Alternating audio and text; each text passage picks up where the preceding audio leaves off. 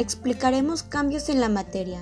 Toda la materia puede cambiar con un cambio de temperatura, energía o presión. Los tres estados son sólido, líquido y gaseoso. Un cambio de estado es un cambio físico. Las propiedades químicas de las moléculas no cambian. La condensación se vuelve evaporización y llega al estado gaseoso.